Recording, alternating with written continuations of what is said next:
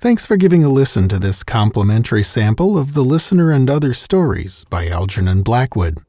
In this three hour package, you will find three of Blackwood's most inimitable weird works The Willows, The Dance of Death, and May Day Eve. If you'd like to read along or look up a reference or share with a friend, you are welcome to download the complimentary PDF edition of the entire book. Simply go to the downloads page for this book, that is at pulp-lit.com slash 600.html, and click the link at the bottom of the Start Reading Now for Free column. The chapter numbers given in the PDF will line up with the chapter numbers in the audiobook in most, but not all, audiobook apps.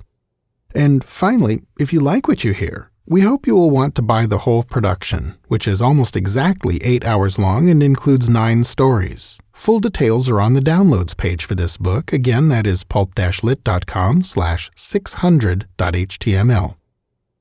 Pulplit Productions thanks you cordially for reading and listening to our stuff. We hope you love it. So, without further ado, here's your three hour sample of The Listener and Other Stories by Algernon Blackwood.